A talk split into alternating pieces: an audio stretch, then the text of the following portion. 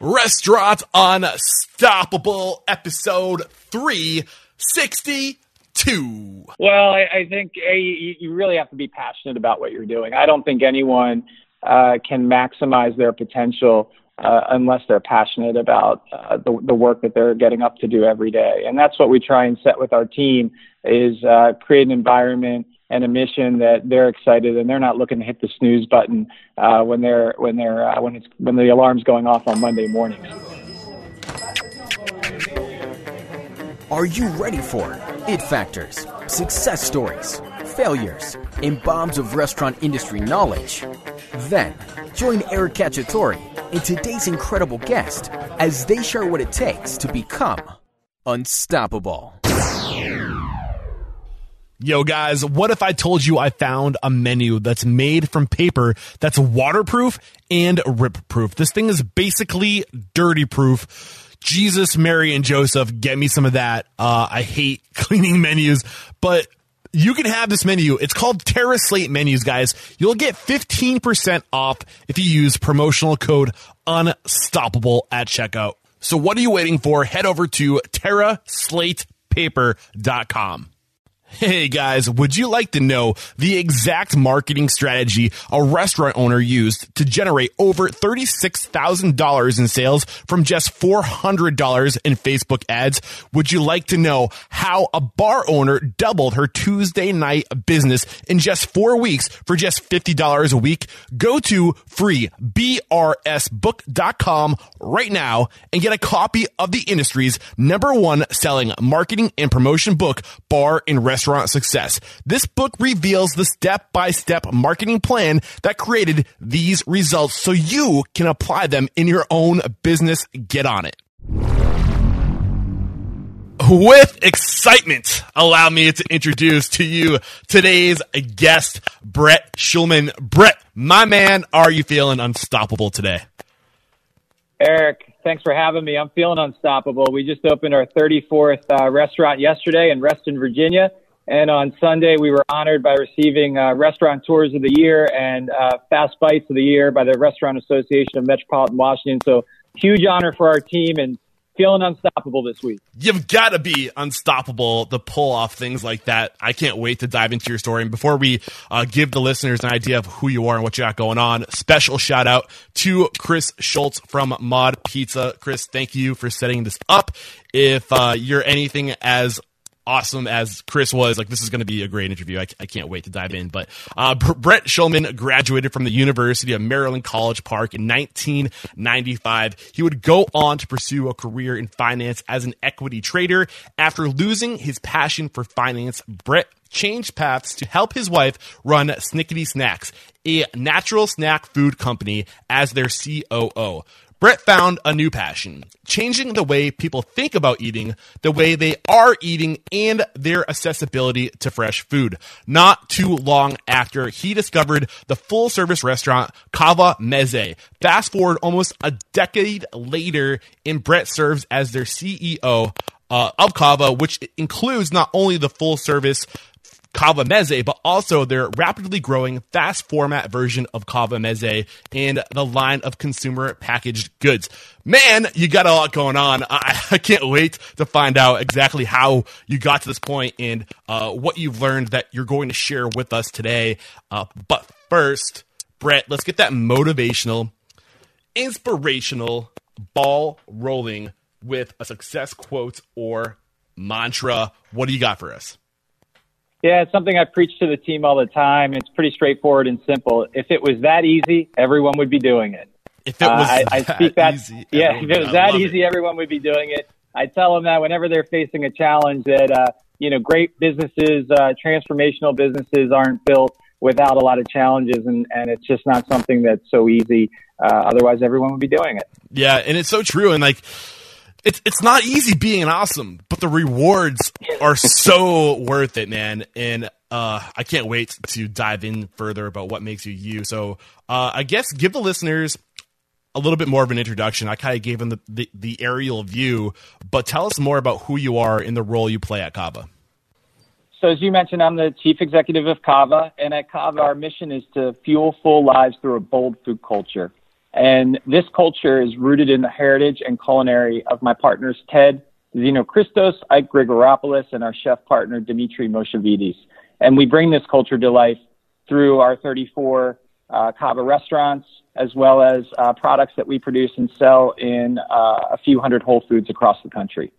Awesome. Uh, okay, so that was a very precise description of what you do, and I love it when we're precise because now we can like dive into how you got here. Uh, so you, man, you started off in finance. You loved it at first, but then it got automated. I guess take it from there and like what was going through your mind and why it was time for you to make a change. Yeah, you know, it. it uh, I I was uh, feeling like it was time to make the donuts every day back in my finance career, and you know, uh, it was. Uh, my my wife said to me one night at at six o'clock on a Sunday. She said, "You know, I I, I really I really." Uh, don't like this time of day on a Sunday. I said, why? I said, because you, you, you get in a bad mood because you know you have to get up for work tomorrow. And, and that's when I knew it was time to change uh, what I was doing and that I, I really wasn't passionate about what I was doing. I was feeling very unfulfilled uh, in, in what I was accomplishing or what was I really contributing or creating uh, and knew it was time for a change. Awesome. And um, actually, I read an article, an awesome article that uh, kind of profiles your career. And the, t- the title of that article was Three Tips for Switching Careers from a Guy Who Left Finance for Food. Do you remember those three tips? Because I have them right here in case you, you don't remember. well, I, I think a, you, you really have to be passionate about what you're doing. I don't think anyone uh, can maximize their potential uh, unless they're passionate about uh, the, the work that they're getting up to do every day. And that's what we try and set with our team is uh, create an environment and a mission that they're excited and they're not looking to hit the snooze button uh, when they're when they're uh, when it's when the alarm's going off on Monday mornings. yeah, and I'm just gonna ramble off those three things because I think I feel like they're worth hearing, and it's something you know, it, uh, like it's just worth hearing. So th- those three tips. The first one is if you're unhappy at your current job, fix the problem. Problem, move on. The, the second tip is discover a new passion and turn it into a career. And the third tip was don't be content. Always be looking to evolve. And you kind of that's exactly what you said, but just to really hone in on those three tips. And it's great advice. And I guess that's what you did. Um, so you decided to join your wife over at Snikiddy Snacks. Um, and at this point, were you in love with food, or were you still kind of lost? Uh, were you still looking for your passion? No, you know, we, uh, my my wife grew up in a family of eating incredibly healthy back at the old co-ops before uh, grocery stores like Whole Foods existed, and she taught me. You know, I, I grew up in a world that you know, and I think this is so indicative of the shift in the way people are eating. Is we just didn't know. Uh, you know, grew up in an era of TV dinners and, and fast food, and uh, didn't understand the ramifications like we do now. And uh, you know, to her credit and her family's credit, they were definitely uh, ahead of the curve. And she taught me how to turn over my barbecue sauce bottle and see the high fructose corn syrup and understand the ingredients that I was actually putting in my own body, and really taught me uh, and got me more appreciating about uh, where our food came from and, and what I was consuming. And uh, that really uh, um, stoked a passion in me in that I, I had a, a real strong feeling that this is something that I wanted to get up and uh, and work towards every day is to bring that awareness to others and and really help and change the way people eat for the better. Okay, so how are you doing that at Snikiddy Snacks? Sure, they, it was uh, it's uh, it's still you can get it in uh, your local grocery store. It's uh, uh, snack foods in the in the snack aisle that are better for you, better ingredients, clean label ingredients uh, better nutrition profile. Uh, at the time, uh, we had just had our, our first child and was on the way, and um, we have three children now. And uh, you know, my wife really wanted to uh, be able to have uh, healthy but but tasty and fun snacks uh, for kids to eat, uh, unlike uh, what was currently out in the marketplace. Okay. So at this point of your life, would you say you were more fulfilled than you were previously as a equity trader? Yeah, it, it was fun. Rather than feeling like a kind of a cog in a machine, we felt like uh, really getting up to create and build something and, and grow uh, not just the business, but uh, create uh, jobs for our team members on, in that company and, and really solve a problem for parents. Uh, so it, it really was uh, much more fun to wake up every day and, and go create something rather than feeling like uh, you know again uh, uh, time to make the donuts in a sense and just Yeah. being a cog in a machine. Yeah. So at this point of your life, would you say you had found what you were, what you wanted to do for the rest of your life, or were you still searching? And was this being a part of this company kind of uh, your way of just getting away from what you know you didn't like? Yeah, I think it was kind of a, a stepping stone towards where I am now. Certainly, I mean that's obviously how it's how it's turned out. But uh, I, I was passionate about it, but it, it became a function of me leaving my career really to help my wife's business that had started to get some some pretty fast traction. And Okay. so it was a little bit more out of necessity uh, versus where I eventually ended up at, which was truly out of, uh, you know, initiated out of the passion for what I believed in in Cava. And, you know, it was a great learning experience for me in the entrepreneurial world and certainly helped me to gain even greater appreciation for the passions that uh, had been stoked with healthy eating and uh, our food uh, supply chain and sourcing and, and things to that effect. So, um, you know, helping her build that business and then uh, what I learned during that time really helped to crystallize for me where I wanted to go beyond that. Okay, so it was around this time, uh, or not too long after. I think you, you joined her in 2006, correct? Uh, correct. And in 2008 is when you cross paths with the Mezze Cava guys, or Cava, sorry, Cava Mezze guys. Uh, t- take us through that uh, interaction and, and how you came on board that partnership. Yeah, how did that start? Yeah, it's it's life's great journey. Um, a woman who I went to college with said uh, called me one day and said, you, "You need to talk to my cousin. They have this restaurant. Have you ever heard of it, Cava?" I said, "Yeah, I've, I've heard of it." And they they uh, started selling uh, their products that were their dips and spreads that they serve in the restaurants that are are in their restaurant that's really popular, and uh, they're having a little trouble with that business. And I know that you you have experience in in grocery. Can you talk to my cousin? And that wound up being my partner Ted, you know, Christos. And so I met with Ted, and and then eventually met with with Ike and Chef Dimitri, and uh, the guys asked me to come help them uh, with the grocery side of the business. And at the time, uh, we had actually uh, taken on a, a private equity investor in my wife's business, and had been recruiting a gentleman to take over my day-to-day duties that had had a lot of great industry experience with manufacturing facilities uh, to take over the operations component. And so I, I had started to kind of think about what I wanted to do next on my own. And uh, I initially came on board to consult with the guys, and we hit it off.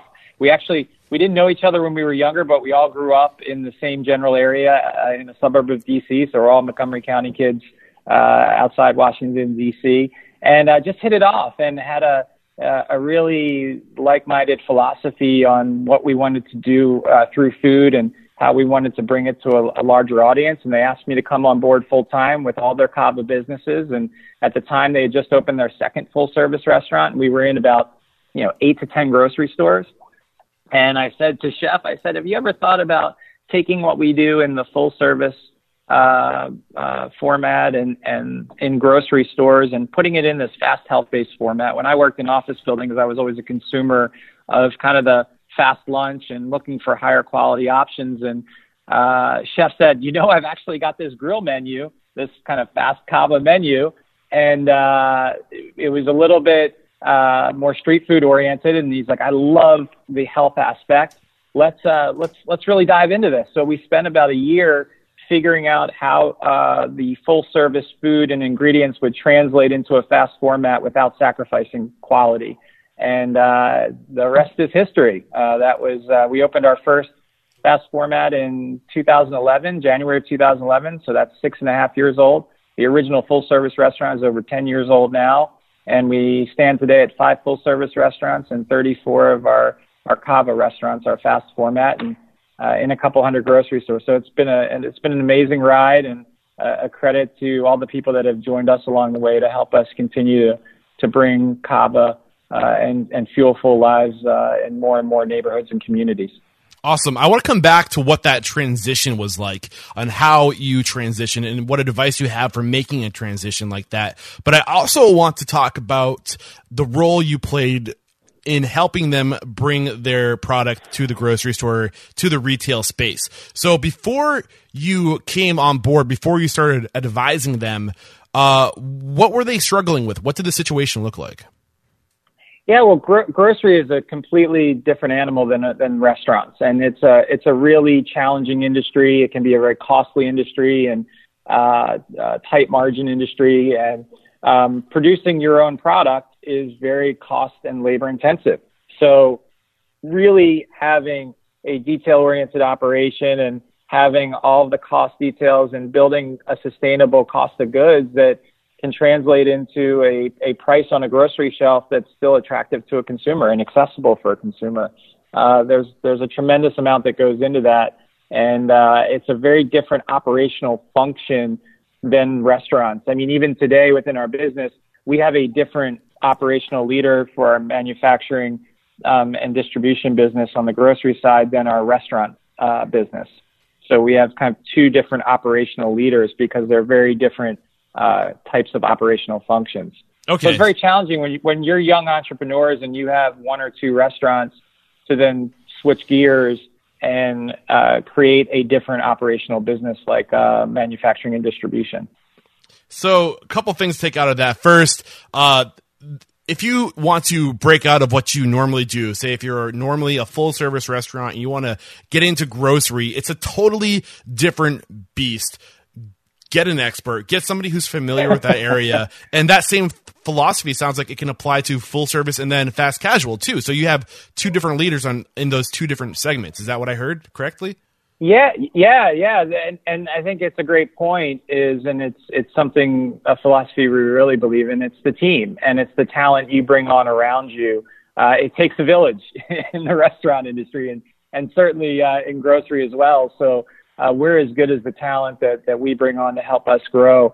Uh, and, and it is a very um, specific expertise within the different formats and, and operations. And even uh, translating the food from a full service environment to a, to a fast format, those are very different operational um, types of execution in the way the food's prepared, in the way the food's served, and even the, the business model um, the, the types of volume you need to do or your check, right? Your, your check average is very different in a fast format than a full service format. You have a different labor structure.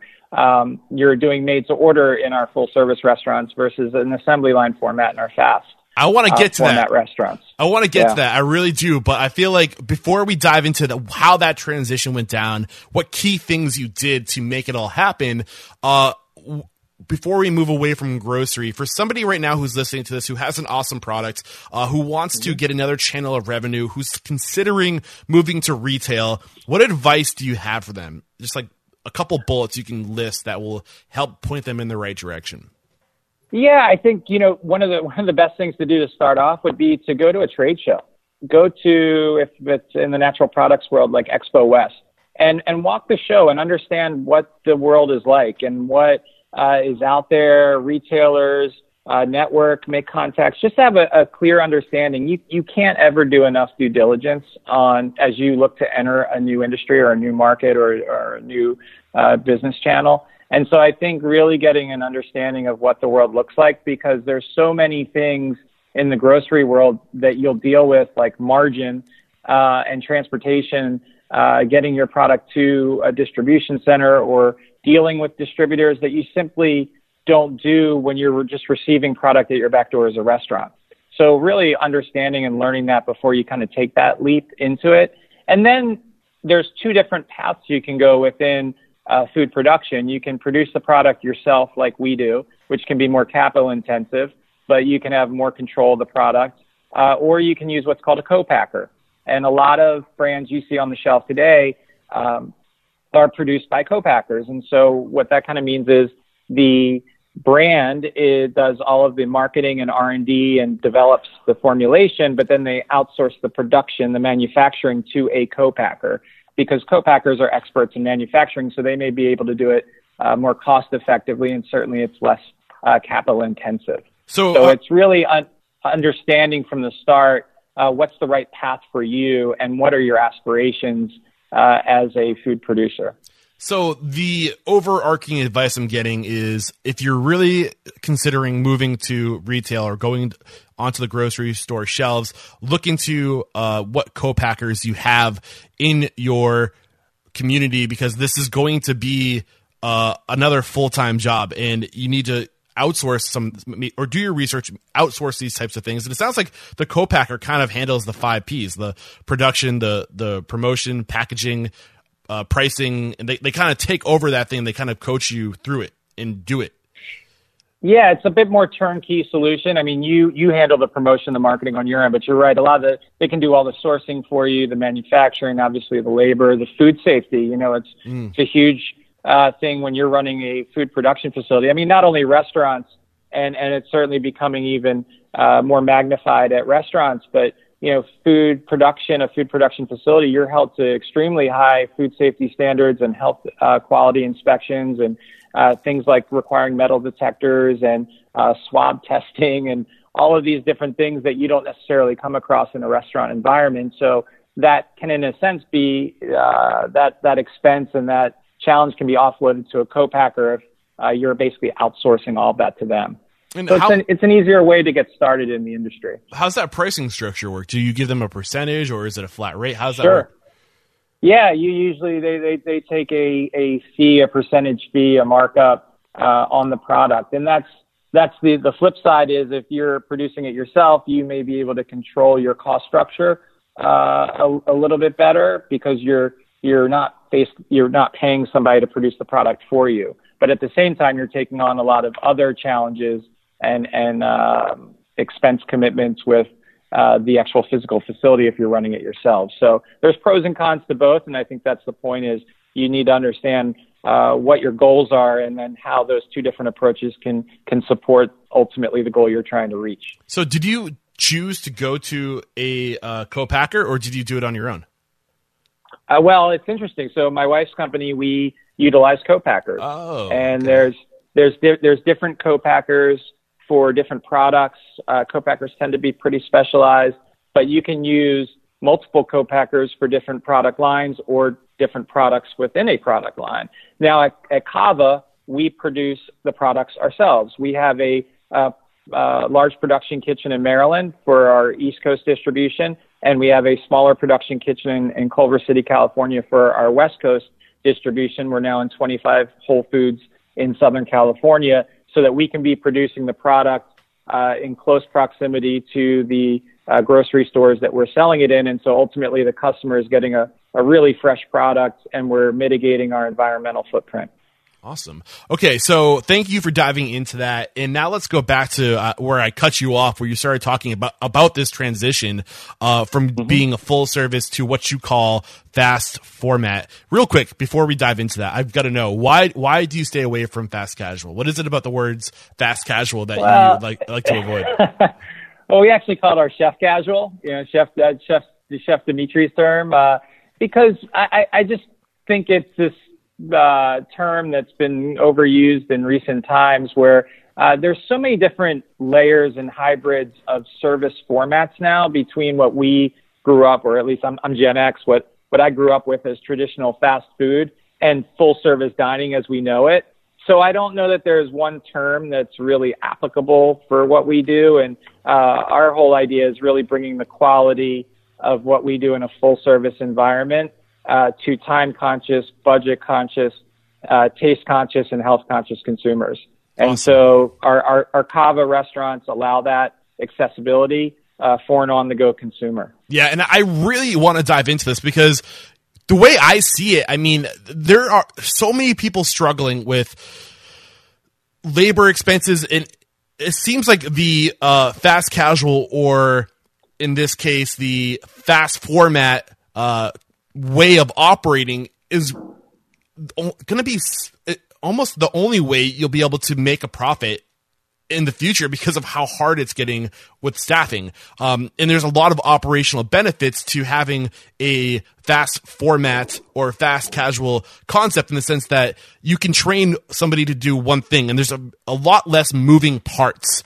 Uh, it's much more trainable. It's much more automated and you can get people on board that that onboarding process is much more streamlined. And then there's a bunch of benefits to it uh, that really make an impact on the you know operational expenses.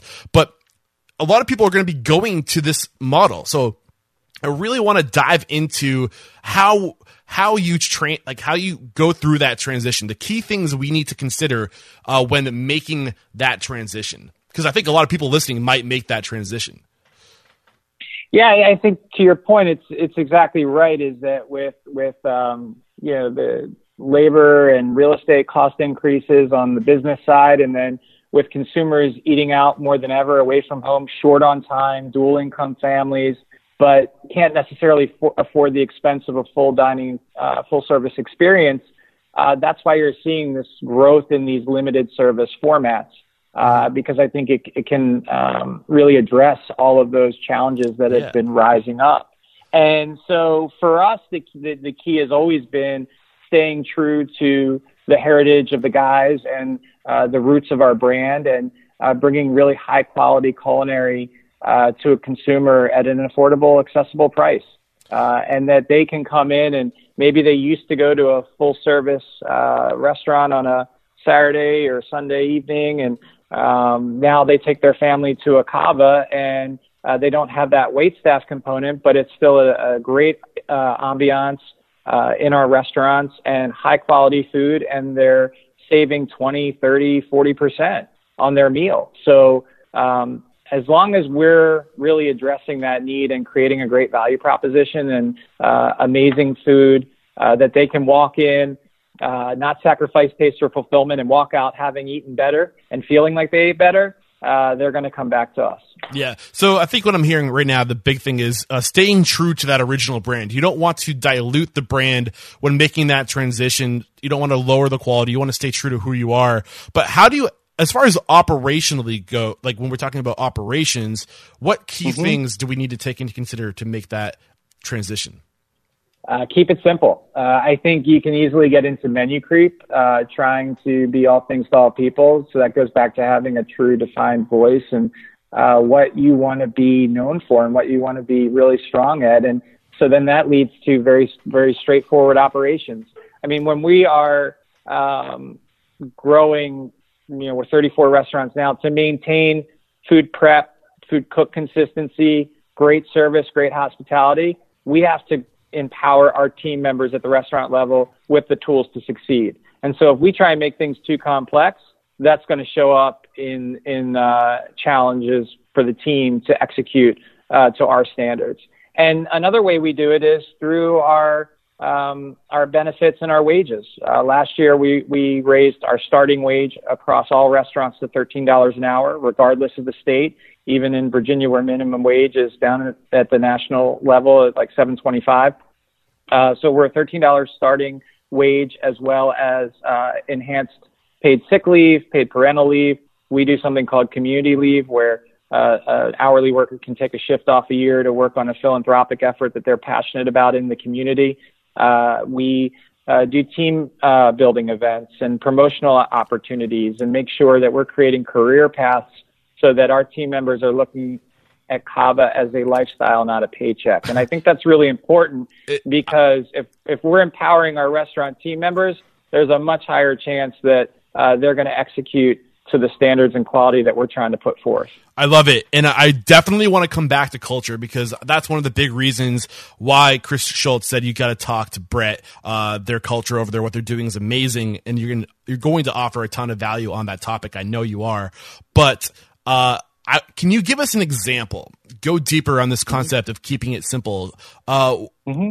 How was there a time where, where you wanted to do, to do something uh, during this transition that might have been too complex, and how did you simplify that to be able to keep that standard, but also to make it easy, to make it simple, and to still have that high standard?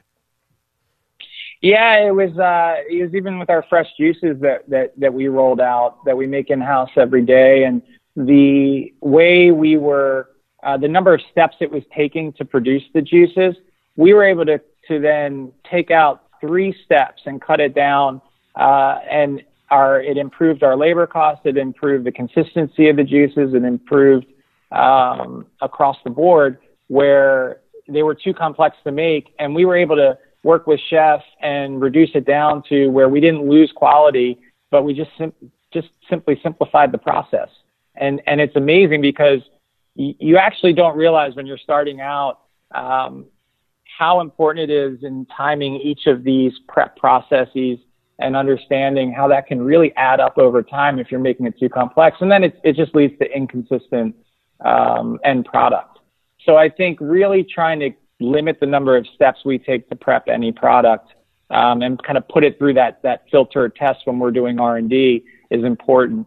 Um, you know, we used to create things that we liked a lot and didn't think so much uh, in detail about the prep side and and how long it would take to make each of those products. So now we really filter it through that lens, and I think that's helped us not only with our pace of of R and D, but uh, to create items that are successful not only from a from a P&L standpoint, but from a uh, team member execution standpoint.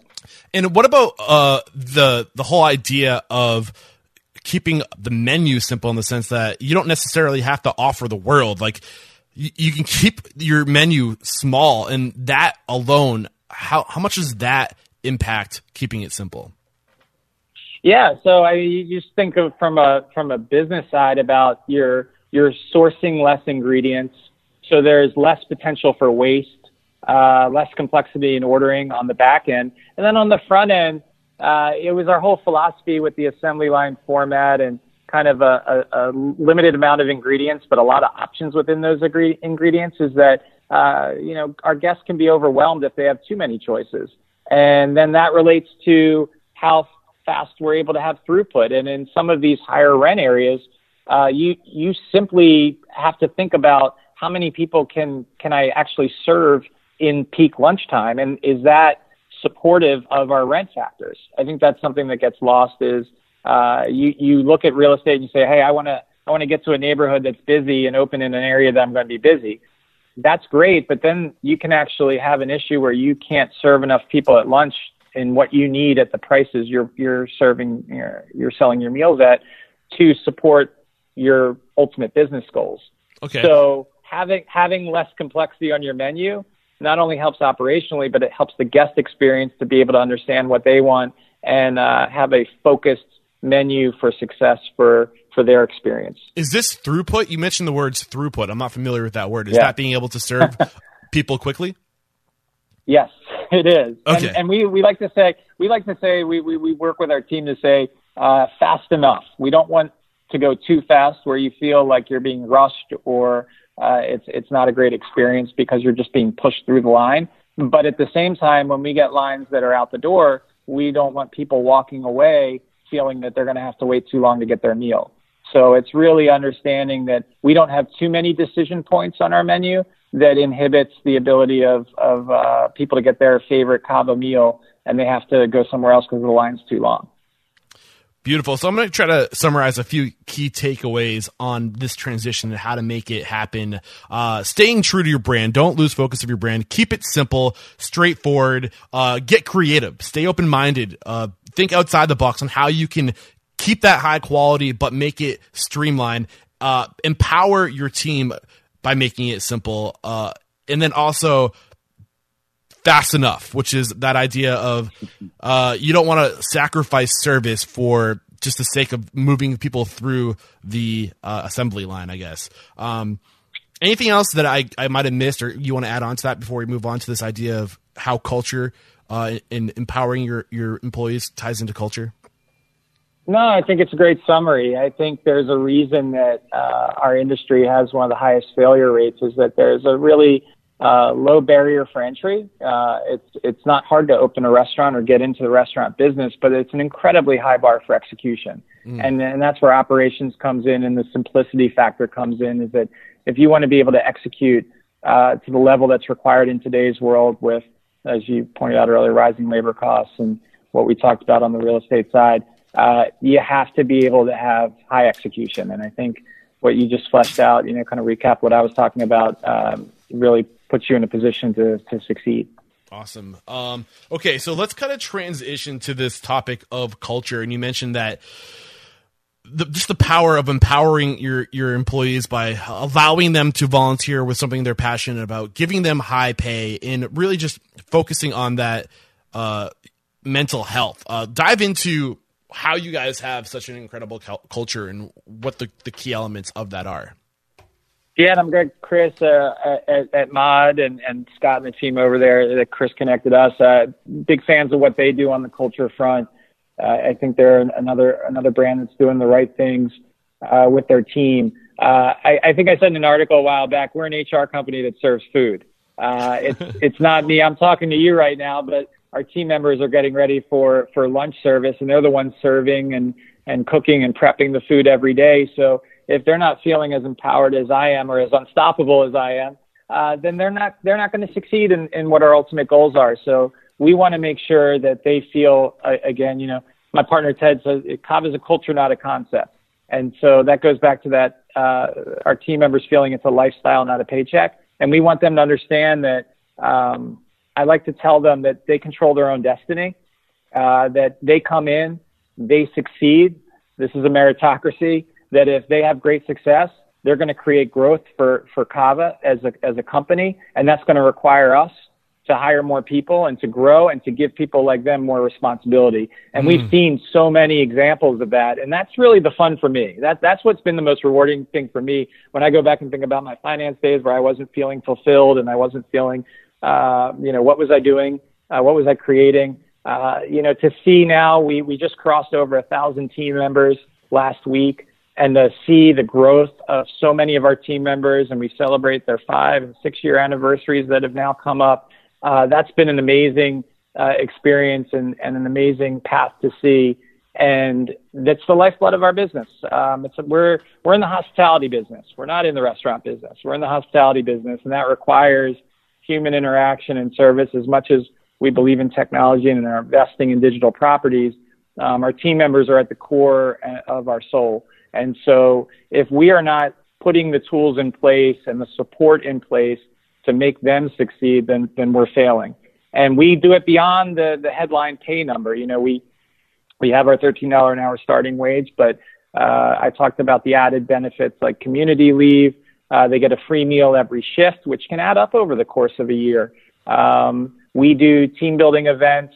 We do video learning. Uh, we have a video learning management system that's not just uh, videos about how to prep Cava food or serve it, it's videos about um, interpersonal communication, personal finance, because we want to enhance not just their skills within our four walls, but uh, their skills outside the four walls of our restaurant. Yes. Because if we can make them better people, uh, that's going to come back to us. And whether that can be through uh, promotional opportunities within our business, or if that can afford them uh, a better opportunity that, that we don't currently have at another business, uh, that's just going to pay us back in the long run.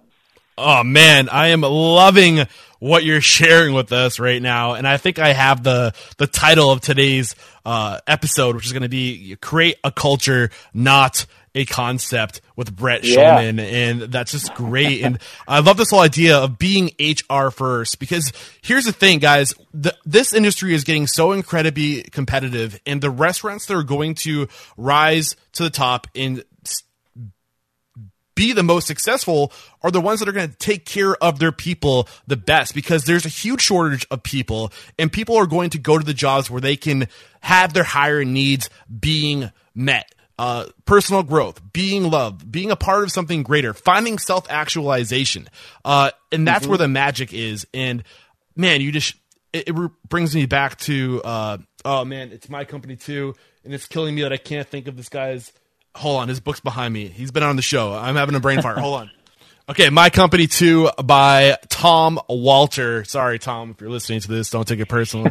um, he says the key to developing that amazing culture is creating a company that's an, an, an entangled company that's transformative, not transactional. In too many restaurants today, are transactional with their employees. I give you a paycheck, you show up to work, and that's where it stops. Yep. You need to transform yep. these people, give them the skills to make it to the next level. All the things that you just shared with us, that's transforming somebody, empowering them, teaching them, enabling them, teaching them how to be good human beings. I'm on a rant right now. You just got me so jacked up, man. This is awesome. I love it. I love it. I mean, that's look. I, I why I'm where I am. Right? It's I wasn't. I, I was getting a really good paycheck, but it was just a paycheck and it was a means to an end, and it wasn't. You Life's know, what am short. I doing here? We're yeah, life's too short. We're only here once, right? So what am I, what am I doing, right? What am I con- contributing to the world? And, uh, so I've tried to really breed that philosophy throughout what we do here and, and help that, um, with every one of our team members. And you see it, you, you, you see the excitement. Uh, there's nothing more rewarding when I get a text from somebody that I know or, or somebody, a business contact I meet, and they're like, you know, I, the amazing thing is when I walk in your restaurant, your, your team just exudes that they're happy.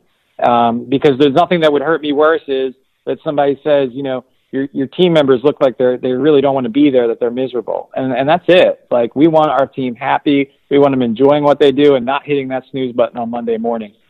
Yeah, I love it. Um, so usually, uh, this podcast focuses on independent restaurant concepts.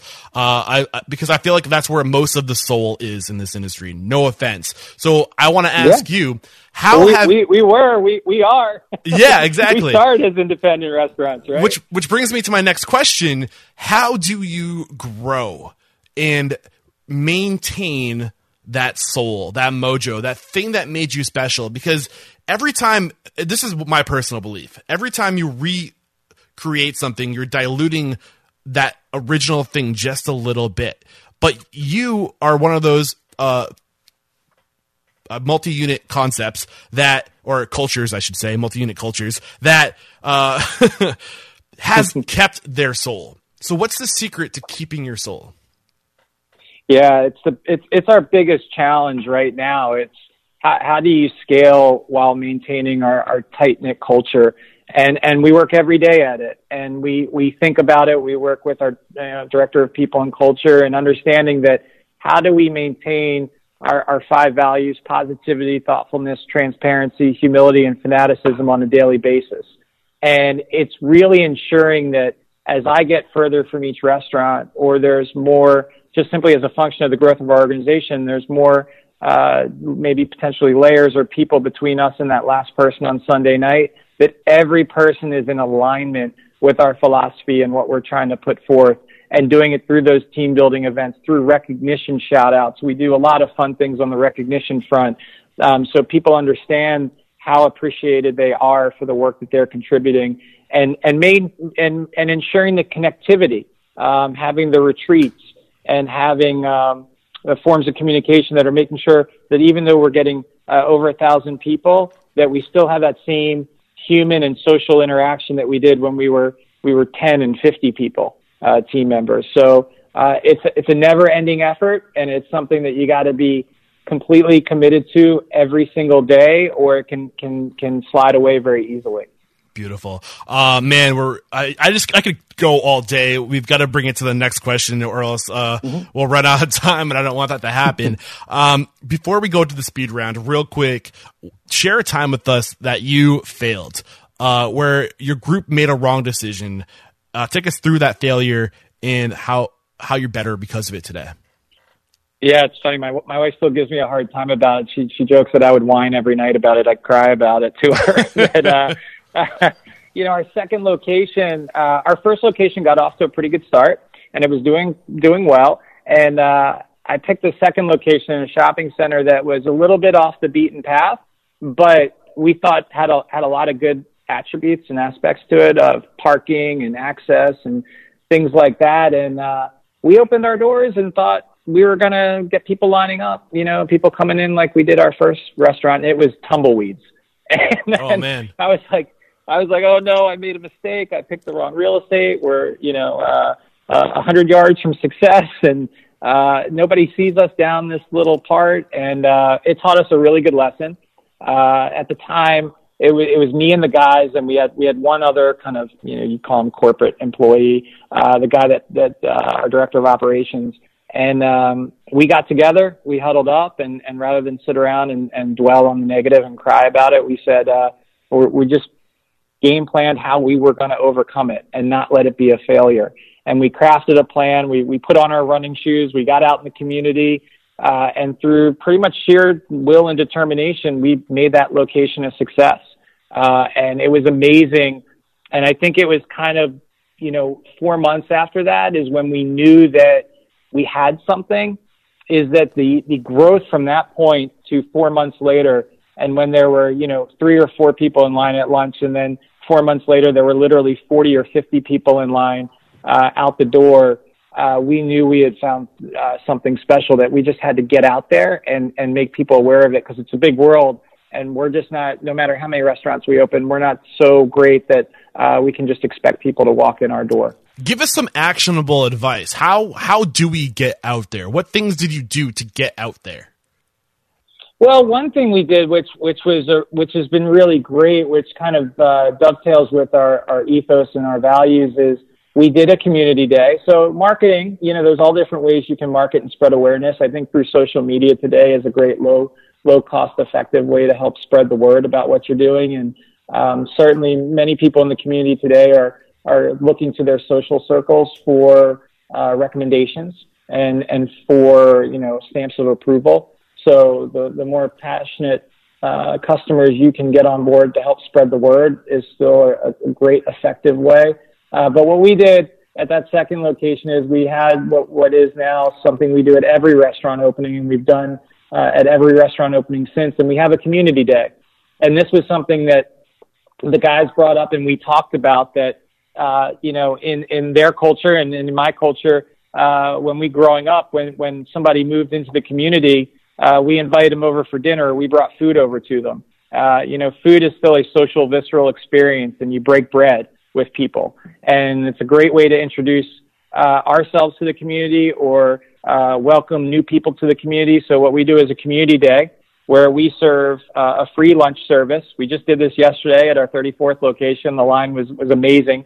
People waiting for two hours for a meal, but they're excited about it and they appreciate a free meal that we offer. And then we uh, suggest donations. You're not obligated, but we accept donations on behalf of our philanthropic partner which is typically a learning garden. We work with everyone from City Blossoms in DC, Tricycle Gardens in Richmond, uh, Grow to Learn in New York, and um, uh, uh, other uh, learning gardens.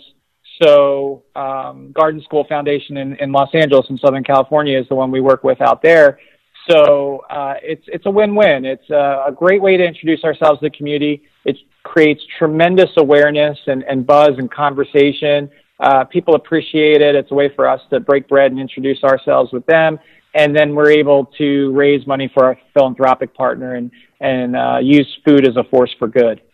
Do good, make an impact. Uh, there's so many things you can do just to influence people with positive energy. Uh, and that's what I'm hearing from you. Awesome stuff. So we're going to take a quick break to thank our sponsors, and we'll be right back. We've all been there. I'm sure you have been. Uh, just going through that stack of menus every night, pulling out the nasty, soiled, expensive pieces of paper, putting them aside, throwing them away. God, it's so frustrating. This is a line item that just gets the best of us. It destroys our budget and people are so freaking dirty. It's like, ah, Anyway, what if I told you that I discovered a piece of paper that's rip proof and waterproof, 100% rip proof and waterproof. This stuff is so durable. It's what the military uses to print their navigational maps and charts on. Like they trust this stuff. And now they're printing menus on it. Head over to TerraSlate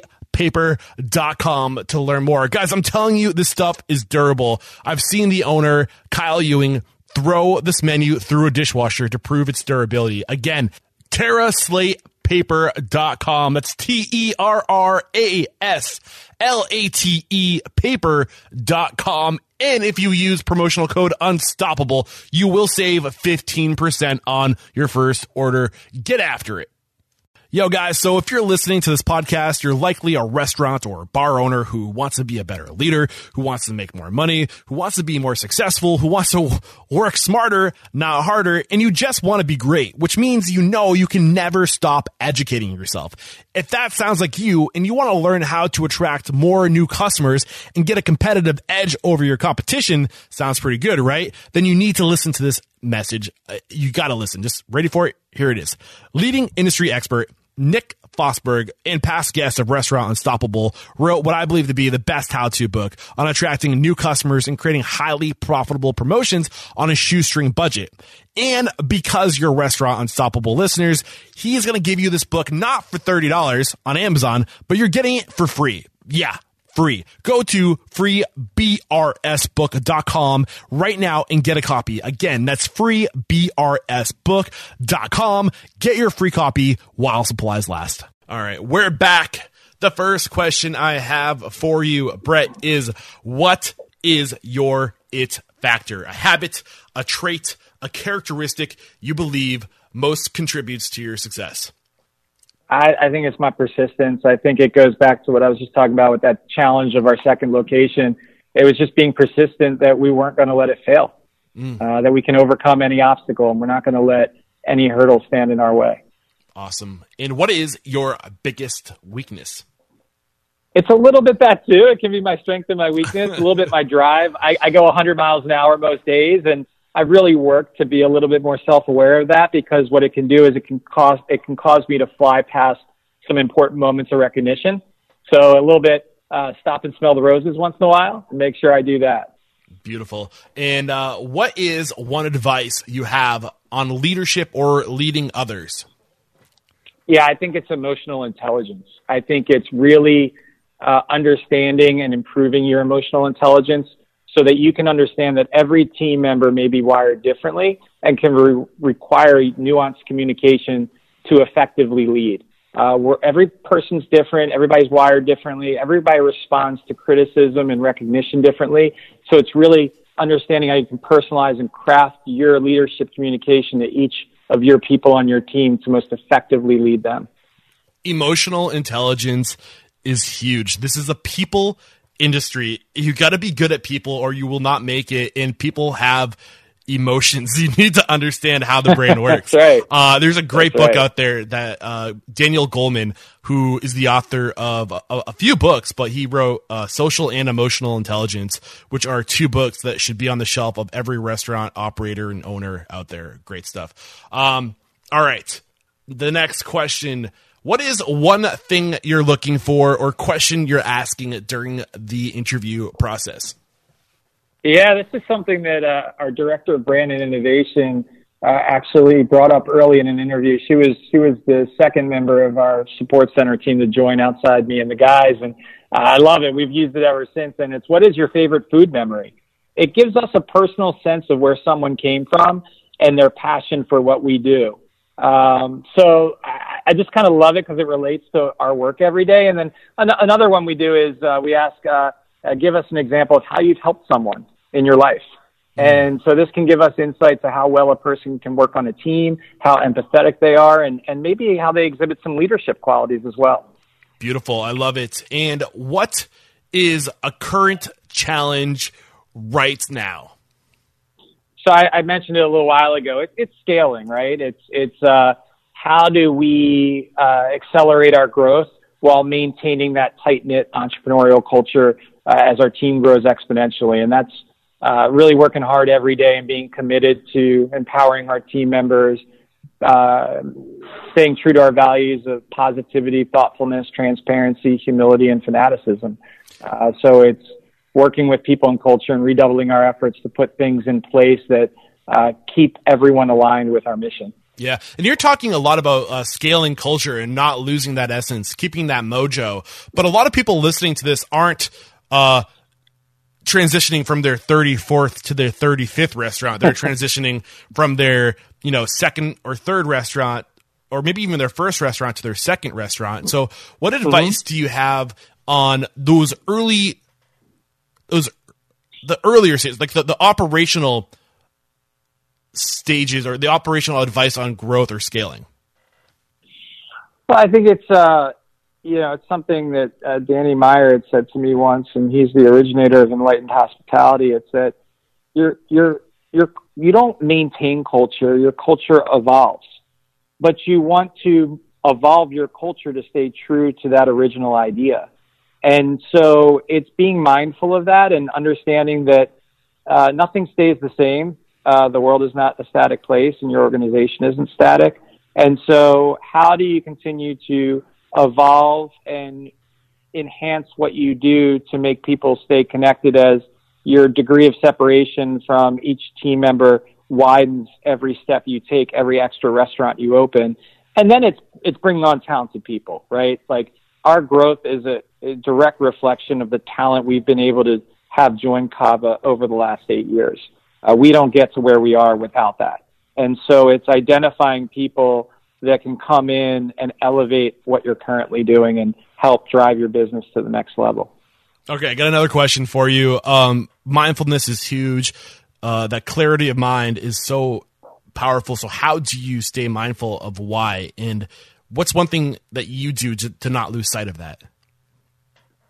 Of what's our, our mission and our what's our why? You said, yeah, you, you mentioned that you have to be mindful of why you started in the first place. And uh, you know, is there something that you practice, something you do, a ritual you have to remind yourself of, of why?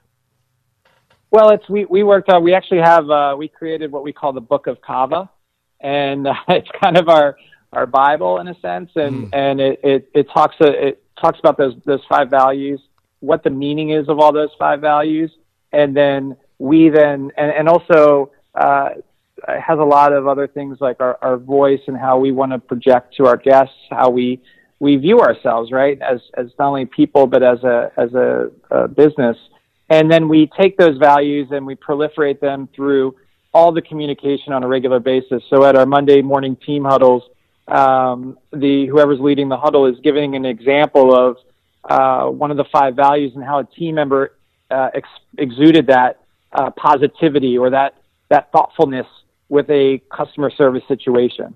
And so we do those touch points and recognition to help uh, really reinforce uh, the mindfulness and the, the why we're doing it on a regular basis.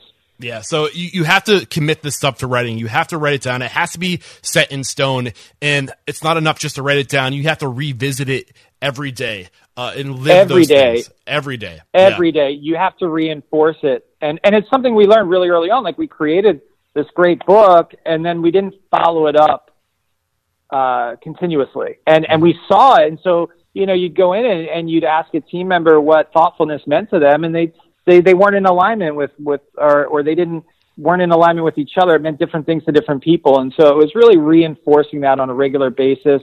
And even when when people come in through orientation, so when they go into the restaurants or when we have uh, offsites or retreats or team building events, it's constantly revisiting it so no one loses sight of not just our values, but our, our overall mission. And it's the same thing with our mission of uh, fueling full lives through our bold food culture. Um, it's reinforcing that regularly to our team members so that no one ever forgets or loses sight of, of what that is every day to the point where All it's like annoying. Like we're like, is he still going on about value? Like every day you have to like shove it down the throat of people. Yeah. R- relentless. awesome. And uh okay, where do we I kind of got we we we railed it. We got a little out there. I got to reel it back in. I wonder. The last question was challenge, right? That's what we're talking about. Yeah, challenge. Okay, yeah. next question. Yeah. Uh, what's one book we must read to become a better person or restaurant owner?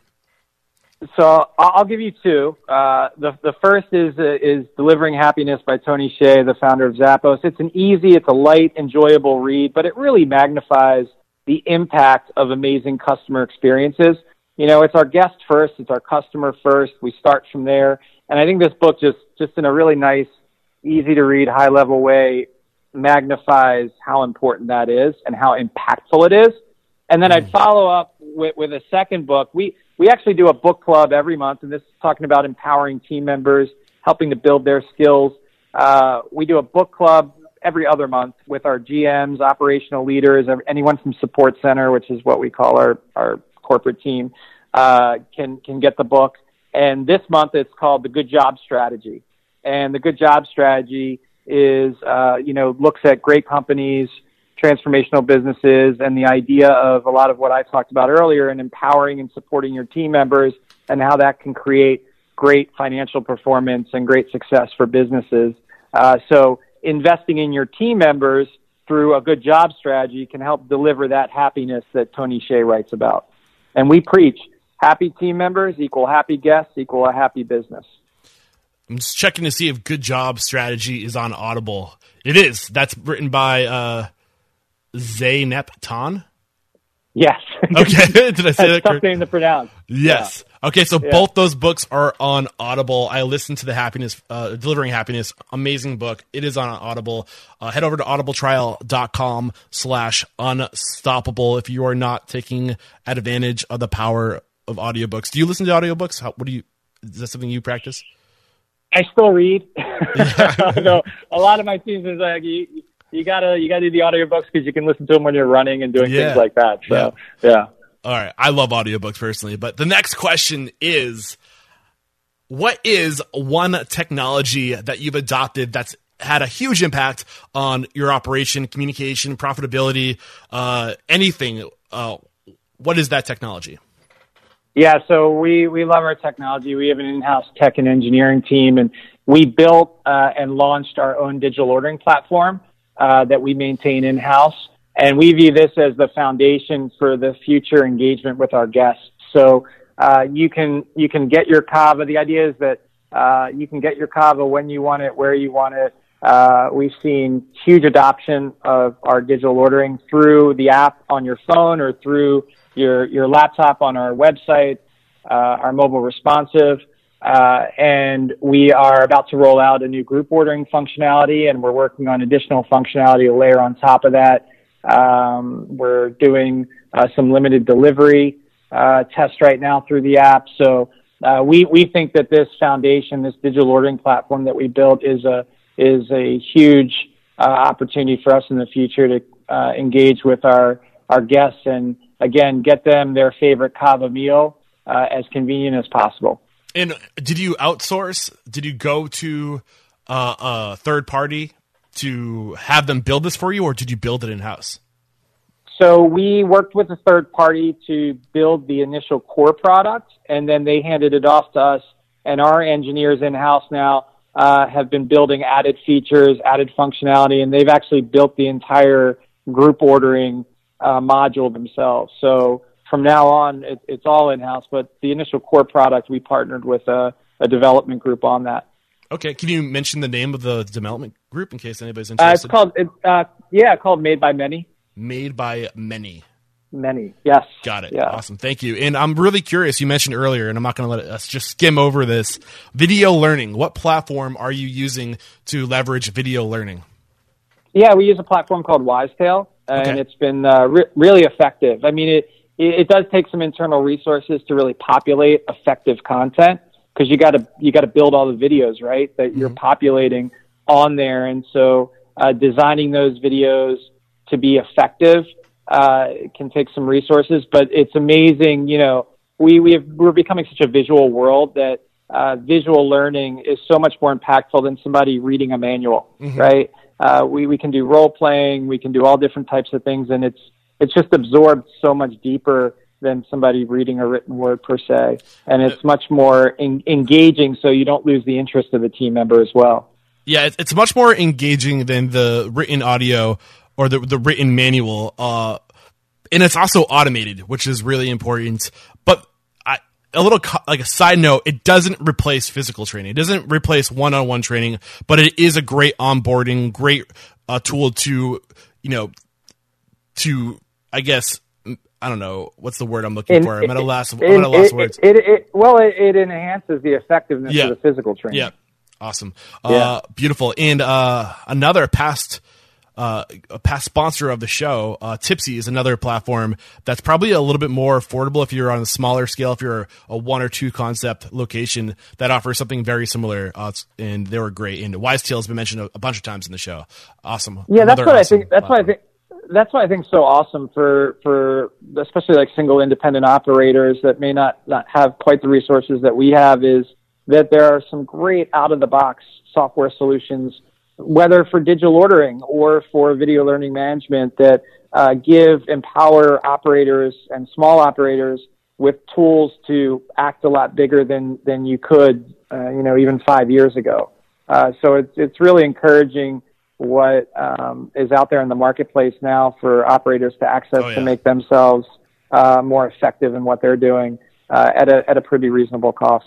Oh yeah, and uh, again, this is I don't know if I mentioned it before, but this is episode 362. Head over to restaurantunstoppable.com slash 362. I'll link back to both those tools, Wisetail and Typsy, plus the books that are mentioned before. And if you could go back in time, hindsight being 2020, back to 2008, and give yourself one piece of business advice, what would it be? Yeah, I, I try not to have any regrets and believe everything happens for a reason, even even bad things. But uh, I would I would reinforce to myself the importance of building an amazing team. It's kind of like the there's the African proverb: if you want to go fast, go alone. If you want to go far, go together. Mm. And it's just it's just so true. It's it's it just gets reinforced every day to me. Uh, I it, it's amazing when talented people join our organization, and I actually I have a unique seat, and so to feel the business accelerate when those people join us, it's pretty amazing to watch and uh, to understand that we are where we are because of that talent. And if we want to get to where we want to go, we got to find more people like that. And oh. so I would just, I would just uh, reinforce the importance of that as early as possible. Awesome. I love it. And we're over our agreed upon time. I'm so sorry, but you're just on a roll, man. I can't stop you. You are, you are unstoppable. Uh, and I, I, apologize, but we're almost done. Uh, you, you good to yeah, go? No worries. Okay, cool. Yeah. Uh, this is a new question. So you're the first person I'm trying it on out on, uh, something I'm going to be introducing to the speed round. And that is, what is your why? Why do you do what you do? What impact do you hope to make on this world? Well, it's it's why I'm sitting where I am. It's that I want to be a, a productive contributor to a, a better community, a better society, and I want to help to improve the lives of those around me. And and we we do that. We we talk about food being a force for good, and and we talk about fueling full lives through a, a bold food culture. We look at a number of ways. We look at through our own team members improving their personal and professional lives. We we look at as our guests improving their health, improving the way they eat. And we look at it from an environmental standpoint and our, our farmer and grower rancher partners improving their businesses, improving their sustainability and, the, and, and their impact on the environment. So to have Cava is this really positive vehicle, um, that's, that's our why. Uh, mm. That's why we do it every day and why we get up every day. And it's, uh, it's inspiring for our team to be able to know that uh, the mission that they're coming in to fulfill can have a really strong positive impact on the community. I love it. Those are all my questions. Is there anything I could have asked you that would have provided more value to today's conversation, maybe something that you had hoped we would discuss that we didn't get around to? Um, I don't think anything I would have hoped, or or I, I feel like you, great questions. You know, covered covered a wide range of topics. Maybe where do where do we see ourselves in five years? Where where where do we see ourselves going? Where do you see um, yourself in five years? Where do you see yourself going? Yeah, you know, it, it's it's another thing. It's interesting. I get a lot of people uh, talk to me and, and ask about our fundraising and how we got our our investment and did we plan on that and we, we really didn't. Um, we're, we're so grateful for the support of our investor partners and, and to be able to have attracted that investment. But I, I think it's really keeping your head down and focusing on the mission and building something transformational. And mm. all those opportunities present themselves. They fall into place when you're doing that. And so when we look out the next five years, we're focused on bringing Cava and, and the, the, the food we're, uh, we're making every day and, and bringing it to more communities and neighborhoods across the country. It's so awesome when we get uh, these requests like, please, I, I, I used to live in DC and I moved to this city and I can't live without Cava or I, I, I got it when I was in high school and now I'm in college somewhere else. You have to open in our town. And it's so awesome to see that passion. And so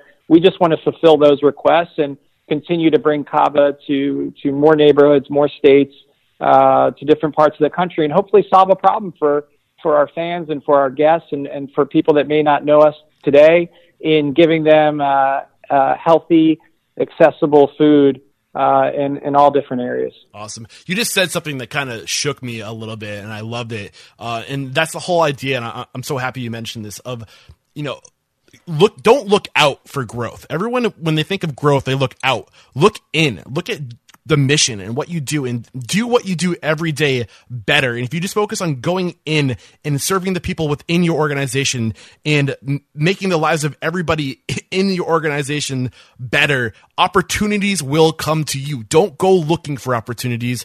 Create opportunities by being truly awesome. Uh, and that's one huge lesson that I've learned. It's so true. And, and people ask me, who's your competition? And I say ourselves. We look at, Mm. you know, if we were to be a better Cava, what would we be? What would we do? Mm-hmm. And I, I think it is. You look inward, focus on what you do well. Don't get distracted by, by noise outside of you, and, um, and, and you'll build something special. Beautiful. I love it. Uh, so we wrap up every episode by calling somebody out. That's how I found you. Who is one restaurant operator, somebody you admire and just believe would make a great guest mentor on the show like you've made for us today?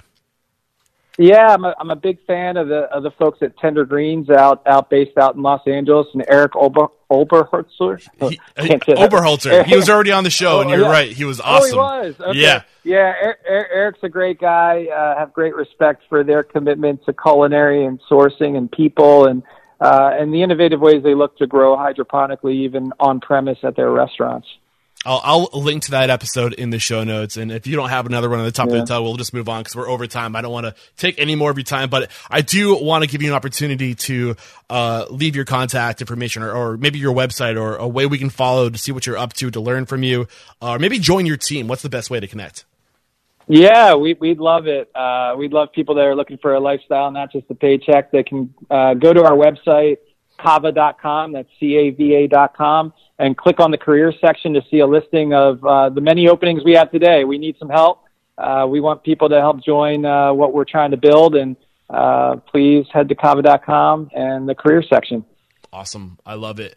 Again, this is episode 362. You can head over to restaurantunstoppable.com slash 362. There'll be a summary of today's discussion, a link back to everything that was recommended.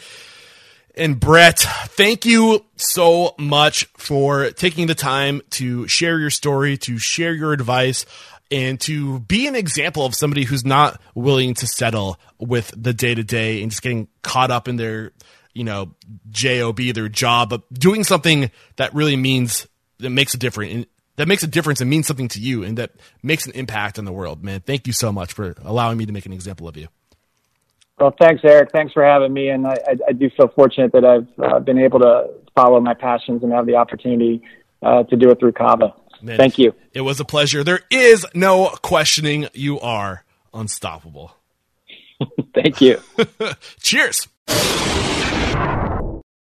Awesome episode with Brett Schulman. Brett, thank you so much for joining us. Wow, that was so great. Man, I'm jacked up after that conversation. And there's a bunch of takeaways I want to go over. But real quick, what we did not talk about today, which was kind of there um, indirectly, was the idea of yeah, there's a good chance you might set out down a path that's not right for you, but that doesn't mean that it's the end of the game. Like, you can bounce back. You can get, you know, off that path you're on and get onto another path. And that's what Brett did. And one way you can do that is by knowing what your strengths are, knowing what unique value you bring to the world. For Brett, his value was his niche knowledge in finance and in food packaging. So he was able to provide value to a restaurateur. And what's I guess what you need to ask yourself is if you want to break into the restaurant industry, what unique knowledge do you have? Maybe you're a marketer, maybe you're I don't know, uh maybe you're in finance, maybe whatever it is you do. The cool thing about the restaurant industry is that you need to be good at so many things to really be the best. So there's a good chance that there's a restaurateur out there that's good at a lot of things, but not good at what you're good at. And that's kind of what happens here. Brett was really good with finance and packaging, food packaging. And he knew somebody who knew somebody who needed help with that. And it just so happens that Brett hit it off with his business partners, and there was opportunity there. And but they made opportunity. So go into situations looking not what you can not to what you can get but go into opportunities looking to see what you can give and if you can give value to somebody else if you can be a person of value then you might be able to break into this industry that way and i, I loved how brett was a perfect perfect example of that he also had great advice on just how to get a product onto a shelf that's something we don't talk a lot about on the show but that's a great additional channel of revenue retail getting your your product on grocery shelves. Uh, another great topic today was the whole idea of keeping it simple. Man, like one thing I've learned is that there's a huge difference between being number two in your community and being number one. It could be the difference of being in business and scraping to get by and having a fulfilling lifestyle where you have extra revenue that you can live the life you want to live.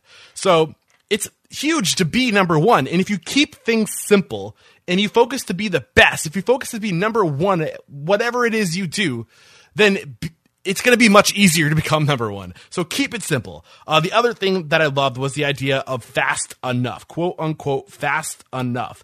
And I think this is really cool, not just in the way that we used it today, with which the which is the idea that when you are simplifying your concept, when you're transitioning to a full service to a fast casual, uh, you want to keep it simple, but you don't want it to be so simple that it's too fast, that it's a low touch business where you, you don't have an impact with your guests, both your inner guest and your external guest. So you want it to be fast enough where you have time to make that impact, where people, where you're making great experiences. Uh, and that idea of fast enough, I think also applies to growth. And you don't want to grow so fast that you lose sight of what made you special in the first place. And you have, you lose that soul. Moving too fast, growing too fast can cause you to become soulless. And we don't want to become soulless. We want to hang on to that soul. That soul is what makes us human. That's what attracts people onto us. So don't try to be so simple and grow so fast that there's not enough touch there. You need that high touch. You need that high impact to make it in this industry, in my opinion, especially with how competitive things are getting. So, awesome episode today, Brett Schulman. Man, just you really did just get me jacked up. I love it. Like always, guys, please do connect with me, Eric at restaurantunstoppable.com, Instagram and Twitter, Eric Cacciatore, and Facebook slash restaurant unstoppable. Tell me who you want to hear from. Tell me the, the, name of the guy or gal who's crushing it in your community and you know would make a great guest mentor on the show. I want to make an example of them. Or tell me what topic you want covered. Or shoot me an email or a message with your own challenges, the problems you're having. Guys, I don't have all the answers. I might have learned a lot in these 350 episodes that I've recorded but I'm always learning new things. Uh, but, you know, so no, I don't have all the answers. But the point I'm trying to make is, at 350 episodes recorded, I have met a lot of people. If I don't have the answers, I know somebody who does. I'll get them on the show to answer your questions. So use me as a tool, as a resource to find out what you don't know. I don't know the answer, but I know somebody who does, uh, or maybe I do know the answer. Maybe I, I maybe I do. But there's only one way to find out. You got to connect with me. Uh, and then, like always, guys, don't forget those five star reviews on iTunes and Stitcher Radio. That really helps. And if you really want to compliment me, share this podcast with somebody that can use it. And then I can't sign off without saying Thank you to Jared for the great work he's doing in charge of editing and promotion. He's helping me out so much. That's it for today. Thanks for sticking around this long. Until next time, peace out.